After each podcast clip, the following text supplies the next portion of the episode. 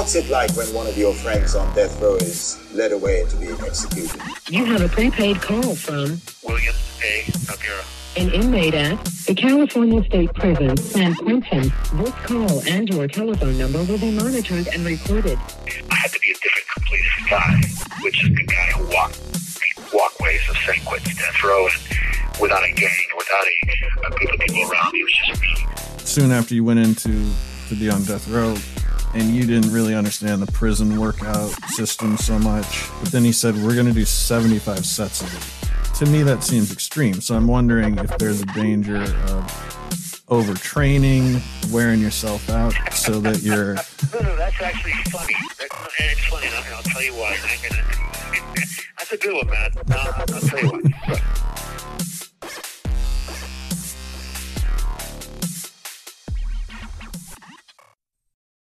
Welcome back to death row diaries. I am matt ralston. And I'm William Noguera. and today we're going to be discussing the case of aaron hernandez who i'm sure everyone has heard of. This received a lot of media coverage a few years ago. He killed a few people. Turned out he killed a few more.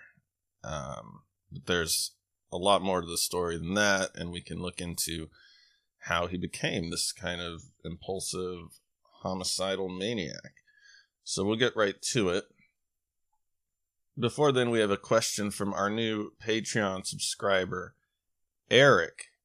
We appreciate you, Eric, very much. If anyone wants to contribute and support the show, go to patreon.com slash death row diaries, and there you will get exclusive content that you cannot get for free on any of the other platforms. And we just like to do this stuff for our supporters to give you a little something extra to say thank you for helping us out. Also, feel free to visit our Instagram and Facebook pages at Death Row Diaries. If you want to send a question in, go ahead. And we're going to answer Eric's question now. So I'll just read what he wrote. Uh, what he wrote for me to ask you. He says, You seem very well versed on current events, politics, as well as being an author and artist. You sound very convicted, no pun intended, in your beliefs and comfortable in your own skin. But since you've made a conscious decision to make an impact with your life through experiences, and has that created a sense of freedom despite being in prison? Is this a form of freedom that other convicts can't experience? I guess he's asking kind of how free do you feel? Um, do you count down the days? It's a little bit of a, a philosophical question. Yeah, no, that's actually a very good question. Thank you, Eric.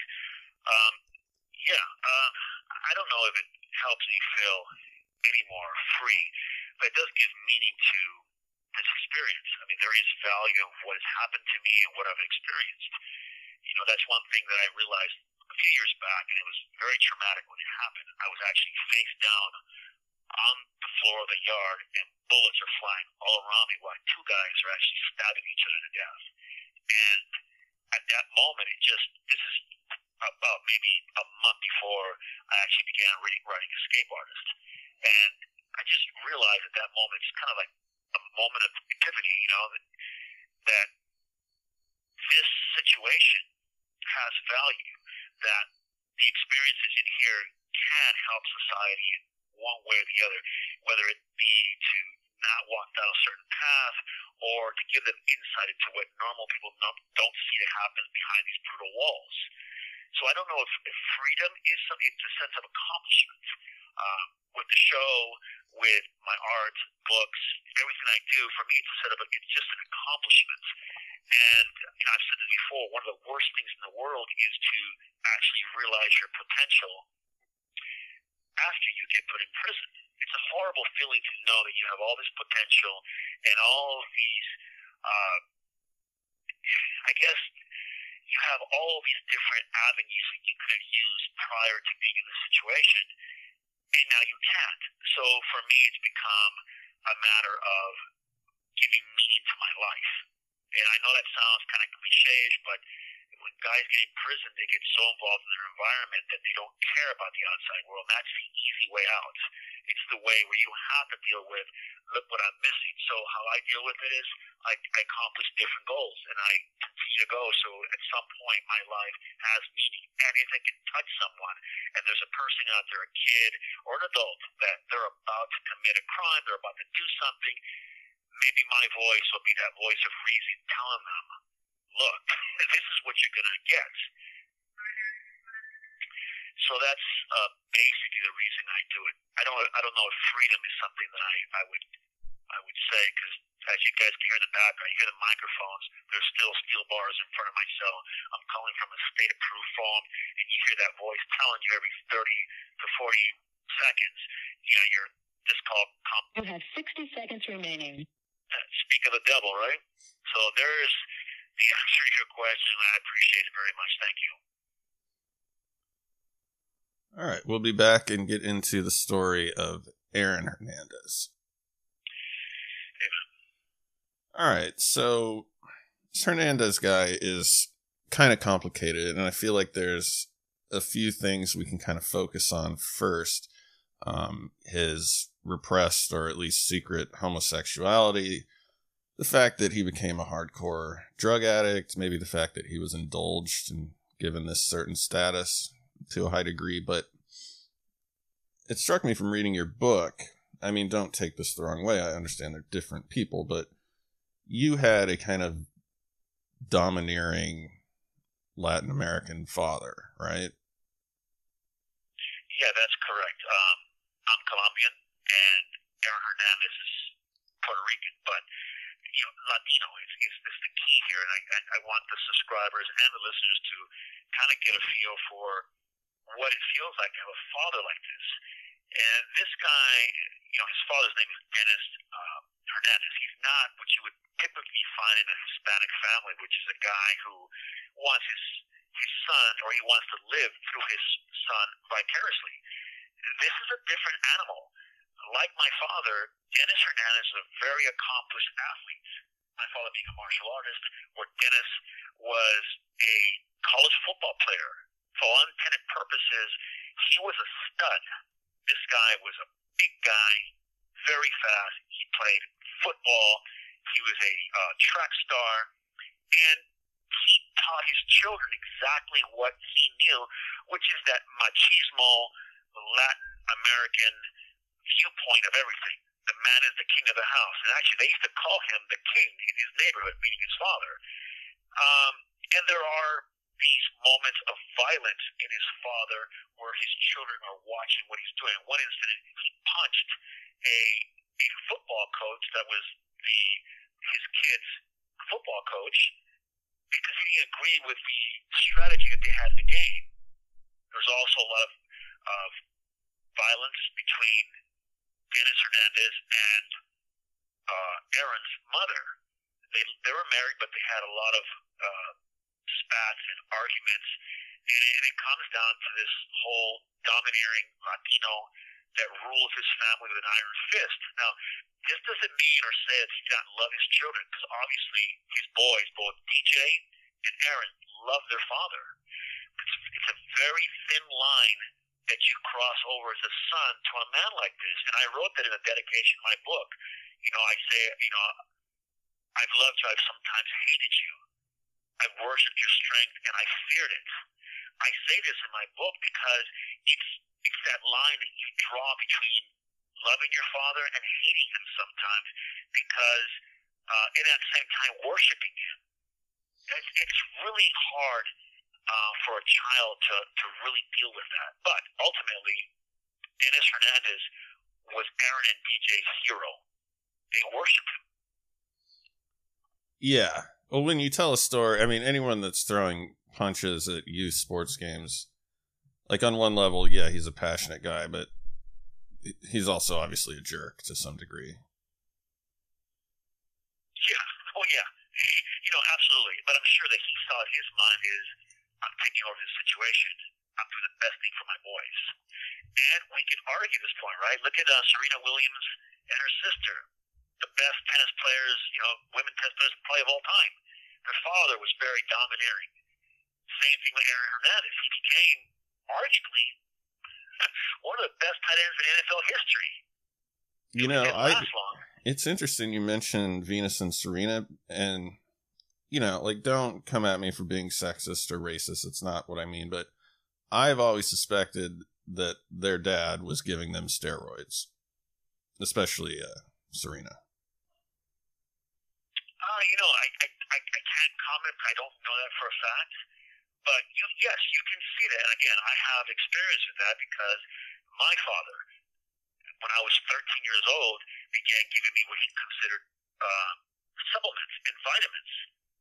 Little did I know, he was giving me Dianabol, which is an anabolic steroid. So I went from age 13, measuring 5'1 and 105 pounds, to when I'm 14, I'm six foot one, 170 pounds. I'm a freshman in high school. So there's a huge, yes, it's possible. I don't know for a fact.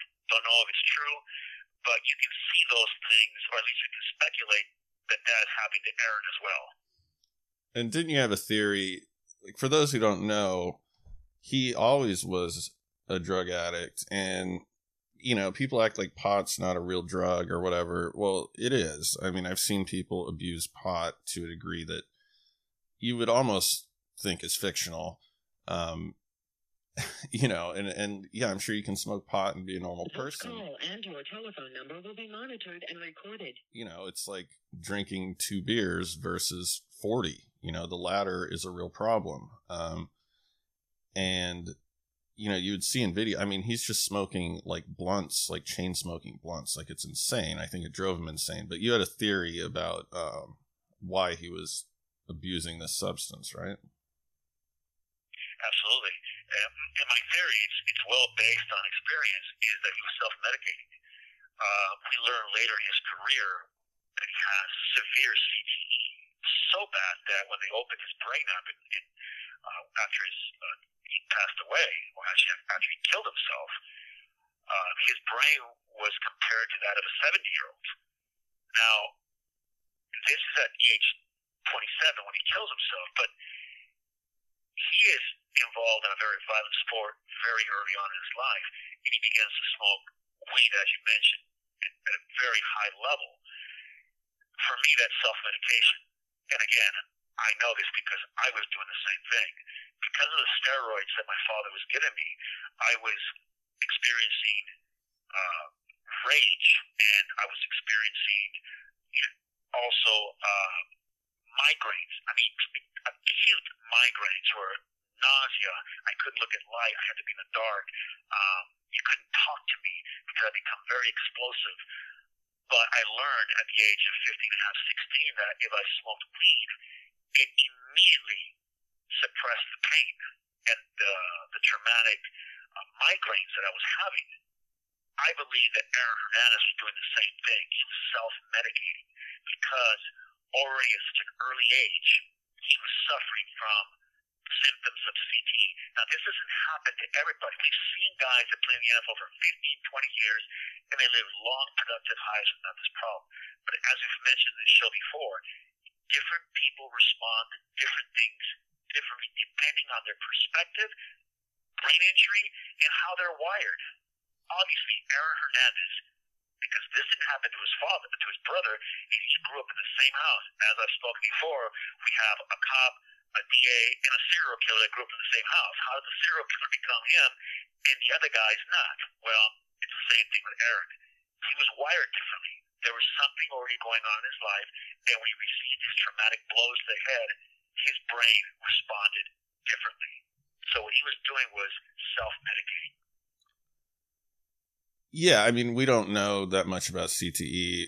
It could have been just a few hits. You know, once you get those first few concussions, um, it becomes exponentially worse every time you get hit. Also, he's playing Pop Warner, you know, trying to be the, the star of Pop Warner, which maybe shouldn't exist anymore, I would guess. But um, anyway, who knows? Obviously, he sustained a lot of hits. And then as we progress in the story, maybe moving to Gainesville, not the best environment for him. Well, yeah, but we have to look at his high school career, which I think is significant here. Oh, okay. Um, hey, look, this guy was no ordinary guy. His brother had the same genes. His brother came before him. He's an older named DJ. As a freshman, I mean, let's, let's, let's look at this. At 14 years of age, his brother is already playing at Connecticut, University of Connecticut, the UConn, where his father played. His household was at UConn, and as a freshman, the university gets Aaron Hernandez to commit to that school. I mean, that is, this is to show you the kind of football player this kid was. He was a phenom. He was a stud track star. He played basketball. He played football, and he was far above, head and shoulders above everyone else. He averaged, get this, 180 yards a game receiving. Wow. He was 6'1", 240 pounds. He was a beast. Yeah, he's So, unstoppable. And and I mean, sorry, go ahead. No, he was. You're right. He was unstoppable. Because I mean, if you're if you're more of a fan of you know murder shows than football, he was an all pro. You know, he was one of the best players in the league for a few years in the whole NFL. yes, and, and, and that begins to show the kind of player he, he would become. And of course, people are going to, oh, well, yeah, CT, how could he get that good? He was the first guy at practice. He was the last guy to leave. He worked extremely hard to become who he became. That never changed. It was his responses to trauma which really tell a different story. So, so he plays football first couple of years. At age 16, the biggest thing that could have happened to him in a bad way happens. And again, here we are talking from experience. When you have a domineering father that dominates every part of your life, you look up to him, he's your support system, he's your structure, he's everything. And suddenly he disappears. Now you have basically a loaded gun. Because that kid, although very good at what he was doing before because of the structure, continues on that path, but now he's thinking on his own. He doesn't have someone putting blinders on him so he's only going straight. Now he can see to the side. He can see the entire field, meaning in life. And now he's going towards those things. And he's looking for father figures. He's never going to admit this, but any psychologist psychiatrist will tell you, look, he lost his father. His father died in the most routine ways. He had a hernia. He went in for a simple, normal operation, and he dies. Suddenly, no, it's like, what the hell? And right then and there, Aaron loses his structure because his mother could never control him. Remember, when you grow up in a household when the man is the domineering guy, again, please don't take this the wrong way. He was lecturing, he was pushing, he was schooling his son to believe in the man being the breadwinner, the man being in charge. So when his mother tries to tell him you can't do this, he's not listening to her. He's listening to his father's voice. So his dad dies, and Aaron, right then, huge switch. Everybody at New York Six, he stopped. He immediately didn't want to go to UConn anymore. And bad part here is his mother then, get this, his mother decides then to come out that she's been having an affair with one of Aaron's cousin's husband. And she moves this guy into the house. So of course, Aaron is thinking, what the hell? My father's just been buried and you've brought another man in the house that you were having an affair with when my father was alive. Right there, I believe, is when you start seeing him hanging around with different people, gang members. He's looking for a father figure. And all he can find is other men that are also violent, like his father, and he finds them in the wrong place. So this is going on through high school, and there are incidents that are showing people this guy's not right. Something's wrong with him. There is sucker punching people. He's extremely violent with people outside his friendship because everybody that knows him says he's a great guy. He's you know he's a uh, great student. He's a happy guy. He defends his friends. He loves his friends. He never bullies his friends. But outside that circle, that's not the guy that he is. Yeah, terrible call terrible actions on his mom's part. You know, she should deserve some minimal This call and your telephone number will be monitored and recorded. amount of. You of. have 60 seconds remaining. Oh, shoot. She should. Yeah, let's let's start. Ladies and gentlemen, that is the, the, the, the word of Big Brother in the background. So, yeah, I'm not too free here, buddy. We call back.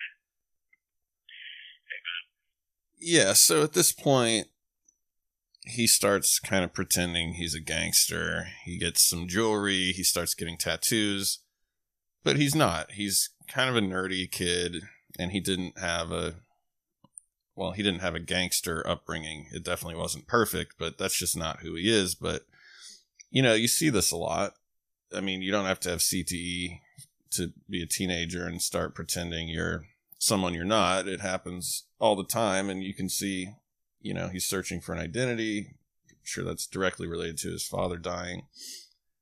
I've noticed that people that get real into believing they're actually gangsters when they're not, I guess you can call it gullible. But do you think he was a particularly intelligent dude? I think that he was an I, I, he was an average intelligent guy. He was a superior athlete in the physical specimen, but look, we're talking about a guy who's 16 years old. His brain's not developed. He's easily influenced, like all. It doesn't matter how uh, intelligent a teenager is. He's very easily manipulated. He's very easily swayed to doing things he probably normally wouldn't do. And remember, he's looking for an identity. He's looking for his father, a father figure and all he's seen is guys who are thugs, guys who. And remember, he he, he grew up in Connecticut, ladies and gentlemen. This guy didn't grow up in Los Angeles where you had all these gang members, but he's seeking these type of people out because of the drug use. He's using a lot of weed. He has to buy it. He starts talking to people who are involved. Then, of course, you find thugs and criminals. And but look, it doesn't really change who he is. He's kind of yeah, he's kind of a nerdy guy. But look, look what happens when he goes to when he starts going to college. First of all, he is as a senior in high school the Gatorade Player of the Year. That is huge. I mean, he's the best, and he is um, supposed to go to Connecticut where he's basically signed a letter of commitment as a freshman, which made his father very happy. But suddenly he changes his mind.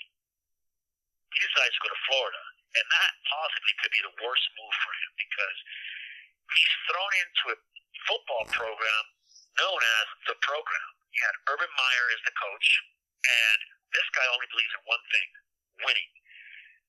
So he goes to this school and he meets guys like the Pouncey brothers who played in the NFL at Miami and the Pittsburgh Steelers. All they're going to be Hall of Famers, but they're tattoo wearing guys. You know, they're they look Hispanic. They kind of walk that walk, and they're an influence on him. But already Aaron Hernandez is finding out who he is. And one of the things that have come up numerous times, Matt, and you and I have discussed this, is that there's a very good chance that he might be in the closet about his sexuality. Nothing being wrong with that, but because he grew up in that type of household where, and again, speaking from experience, I'm not saying this is right. All I'm saying is this is the mentality that guys have, and I know because I grew up with a father that thought the same thing. So Aaron is not coming out. He has no support system for his sexuality. The LGBTQ community is probably not something he's looking at, to look into. And he's in a program where that stuff is looked upon basically how you were as a child. His father probably would have disowned him had he come out. So he's suppressing his sexuality. He's suppressing who he really is. He's having to act like somebody else. But to act like a certain, a certain person, which you're probably not, you have, you go far above who you normally how you would act to try and be convincing. He's talking. He always uses uh, slurs about people who are gay. He uses all these things. Now, a lot of guys in the football world do this, and we all know that in the NFL, a number of men have come out later because they were afraid to come out during their tenure as NFL players because the NFL is not that supportive when it comes. You got a lot of jocks a lot of guys that probably will say, "Hey, I don't want to shower in the same shower as this guy." And that has been the case in the NFL. It's, it's very well documented. So he goes to Florida, and look, it doesn't affect him, man. Still smoking a lot of weed. He's running around with a gun, but he sets national records for receiving. He is the top tight end recruit in 2007, and he walked right into that program like he was made for it. Yeah. So it just occurred to me Central Florida, if you're struggling with your sexuality, probably not the most supportive environment in general. In fact, perhaps one of the worst. Uh, but he also went from this, within the span of only a couple years, from this hyper structured environment to the University of Florida, where he's not going to class, right? I mean, he has no structure. Yeah, I mean, I mean, look at the guys that are there with him. On one hand, you have Tim Tebow. I mean, he, he's the quarterback of the school, and he's this, you know, Christian guy. He's pushing that stuff. So yeah, I mean, not the most supportive system. He's, you know, the Tim Tebow is his quarterback. Great guy. Every father would be happy to have a son like that. He's a diehard Christian. He's not the kind of guy you want to come up to because of his, his religious beliefs. And Florida itself, conservative. It's a red state. Now, if he was at UCLA or USC or you know Berkeley, I can see where that would work, but not in Central Florida. Oh, and you got Urban Urban Meyer's the coach too. UCLA, he could have been a fun boy in a convertible, just cruising Malibu and and uh, picking up dudes. Would have been great for him. I, I really don't think he would have come on anyways because of his father's upbringing and him being in that household. But yeah, it, it's just a very uh, oppressive stud player Christian. Aaron can't go to his quarterback and say, "Hey, this is what I'm feeling." He obviously can't go to Aaron Meyer. Meyer. So if, if you asked Aaron Meyer, he would have told you, "Yeah, oh yeah, Urban. Oh, I'm, I'm, I'm, I'm open to all of this. Yes, I'm, no, very conservative guy. He's worried about his football players. He probably would have pushed Aaron out, and Aaron knows this. Besides that, the ridicule that he would receive from other players in the team would be huge. And we know this. This isn't me just assuming. We know this, and we know how the sports world is because towards the end of his life, what happens? You have very irresponsibly news media reporters from the sports world actually joking around about his possible uh, homosexual uh, lifestyle or his sexuality. Very irresponsible. But it happens and it shows the kind of attitude when it comes to football, even from sportscasters. So, yeah, not a good environment for him. He wasn't going to come out, but he, he was been oppressed inside of him, and he was acting out because of it. Yeah, and now he's this football star, and he has, from my understanding, I mean, he hangs out with some of the guys on the team, but he kind of seeks out this crew of sycophant losers, and this is going to be something that persists the rest of his life, right? Correct, and he's doing that because not because these other people are gay or he's indulging in gay activity. That's not what this is about. He is looking for drugs. He's trying to score drugs in Connecticut, and that's where these kids are from. Or these these men, really, and he's carrying guns already. He is. It's it's a side effect of the CTE. He's very young. He's only his at this point. He's only barely uh, 18 years old but already you can see the CTE. We, we do so in hindsight. Now we're looking and saying, God, look, there it is. You can see the, the responses that are different than most kids. And it's because of CTE, the blows he's receiving in high school. He was actually knocked out of a game where they put him in an ambulance and took him. He was completely knocked out because he got hit in the head. And it happened several times. So, yeah, this kid is already at college stirring in the wrong direction, and we have a, an incident where he goes into a restaurant. He's underage, under the age of 21, and he's ordering drinks. And I don't know what he's thinking, because usually the football players at that level, they give them whatever they want. But when the owner comes up to us and says, I'd like to have, here's the, the bill for the drinks, Aaron Hernandez responds by punching his guy, sucker punching him in the side of his head, rupturing his eardrum. That's his response, and a person said, You have 60 seconds remaining. "Here's your phone, uh, your uh, your your bill for the drinks, Mr. Hernandez." That's his response. So he's now becoming super entitled if he wasn't already. It's getting worse. That and his responses are always aggressive. This is a man who's already getting paranoid. He's thinking that people are looking at him. He's carrying guns. He's punching people. He's responding to certain situations immediately with violence. That is a huge red flag for. CTE. Yeah, so I think now we get into the first very problematic incident. And as we've been talking, I know there's a debate among, I don't know, people on the internet about whether or not Aaron Hernandez was a serial killer, because I've heard that said by multiple people. And I think the answer is clearly no, right? Before we get into this stuff. Correct. He is not a serial killer. He's a guy with a traumatic brain injury, and he's paranoid, drug use. He's responding to what he perceives as violence, even something as so subtle as asking you to pay for a bill. He sees it as being overimposing. The guy's being too aggressive. His response is to punch the guy. So no, he's not a serial killer. He's just a kid who has serious, deeply rooted problems, and we're seeing that come out now.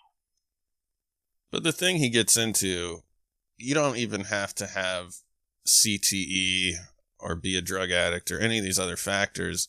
You see dumb 18, 19 year old kids doing this stuff all the time. You're in a nightclub, someone steps on your shoe.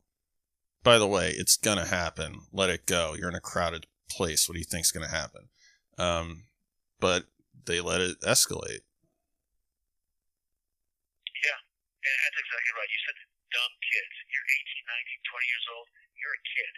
And by today's standards, because we know more about this now, in brain development, a man or a, a, a, young man's brain does not develop until he's 25 years of age. This is a, a kid just out of high school. He's thrown in his program. He's already got CTE. He's abusing weed, self-medicating, and this is already happening. He's already getting paranoid. So put that with normal dumb stuff that teenagers do, and this is what you get. So, from my understanding, he notes who these guys are.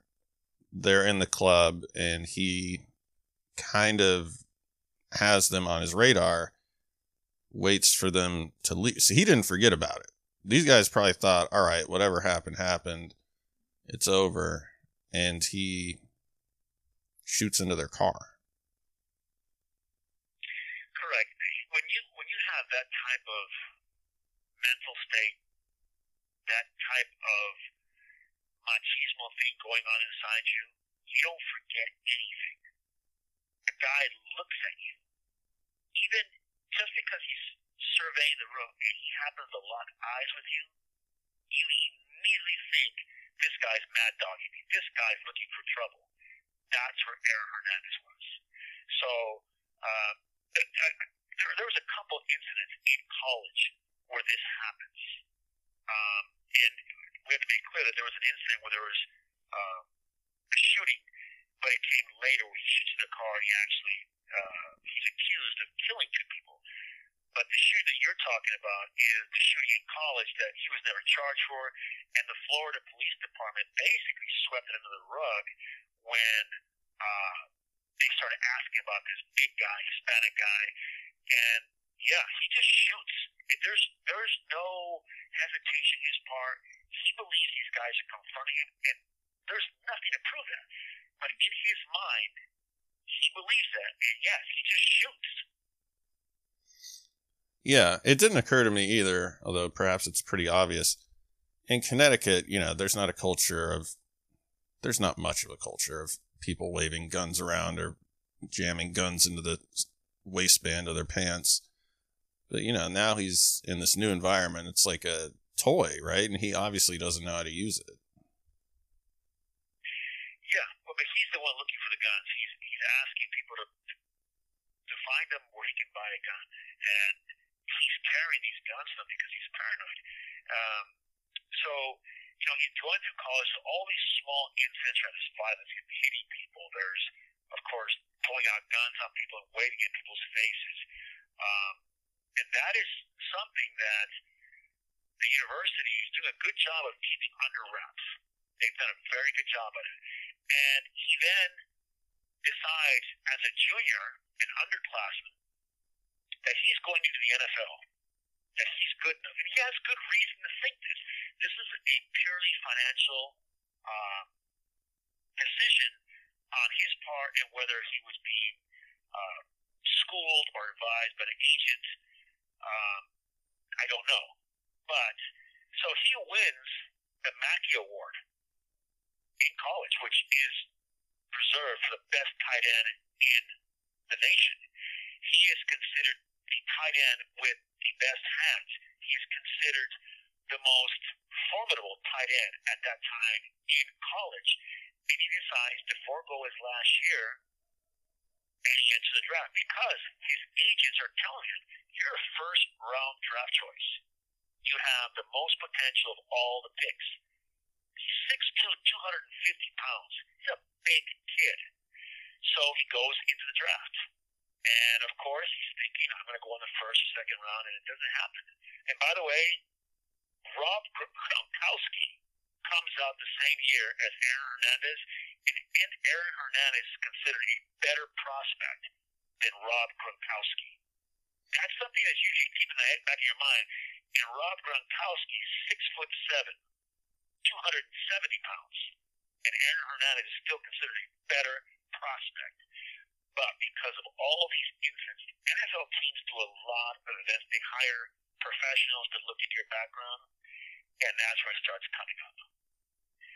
He has found that he's failed numerous uh, drug tests in college.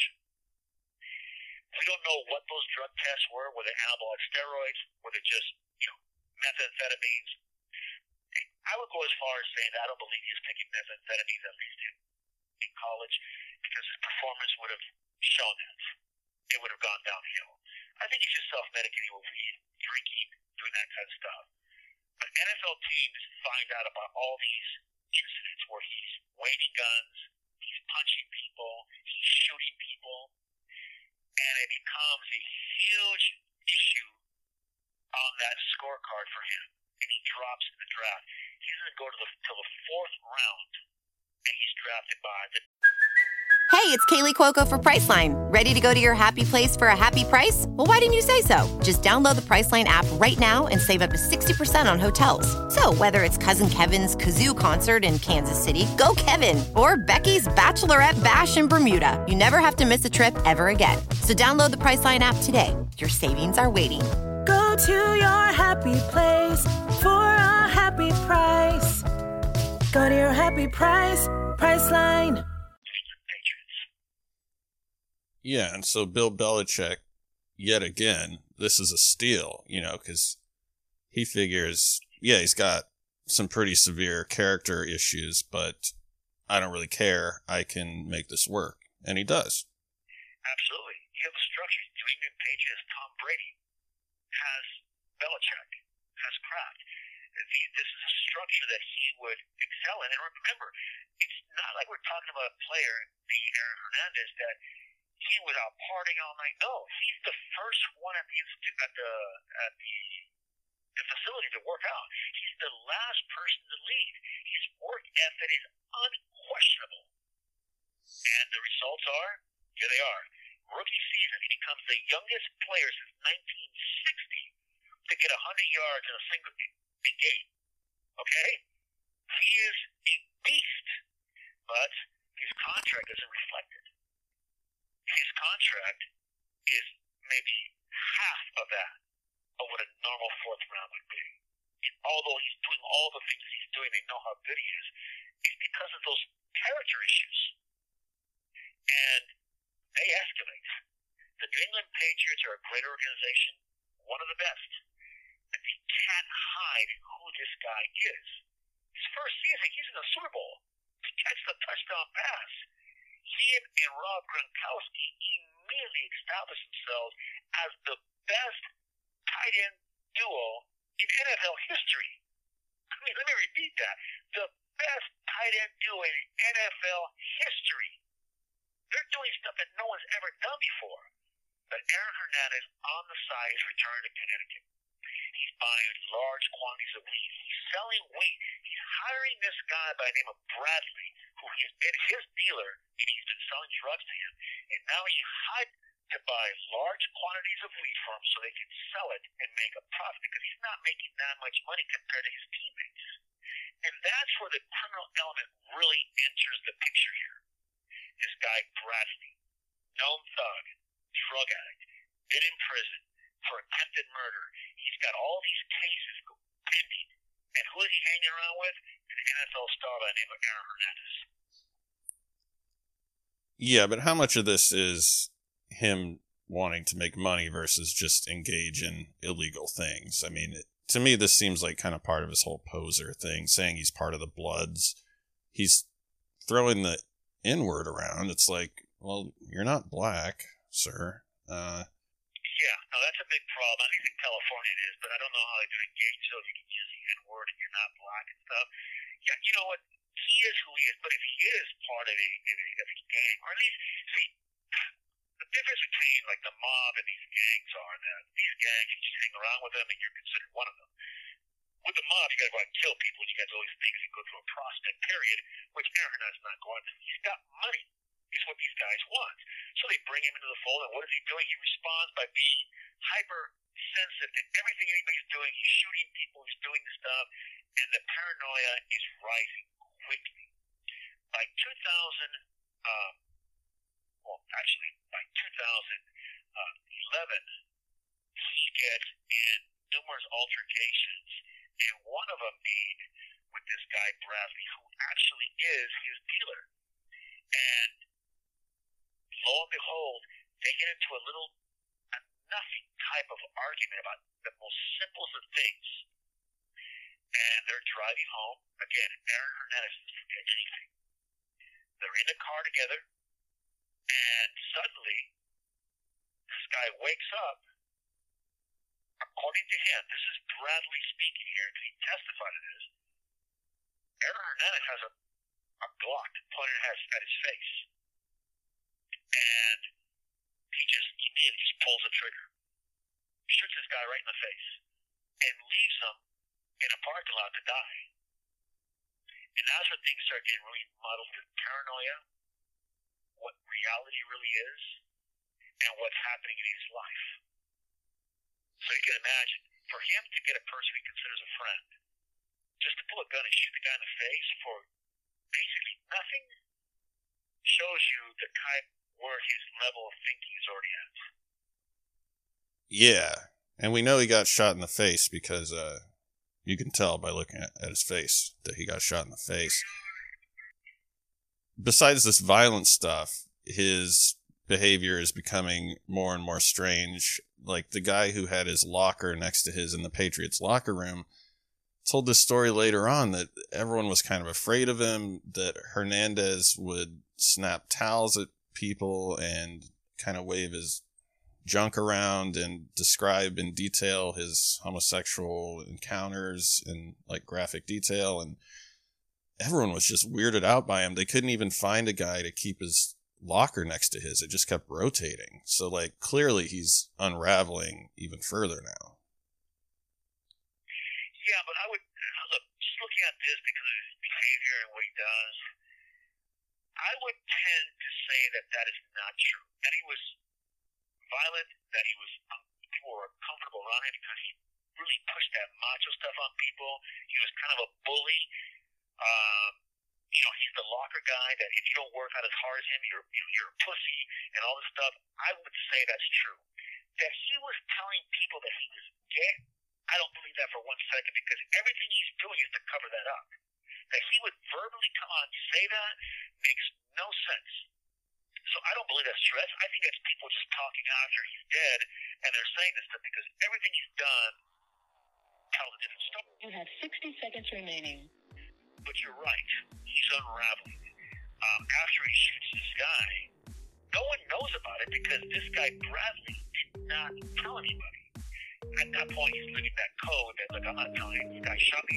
I'm not telling anybody. But Aaron Hernandez understands in his mind that this guy is dangerous. This guy's alive. He didn't killing him.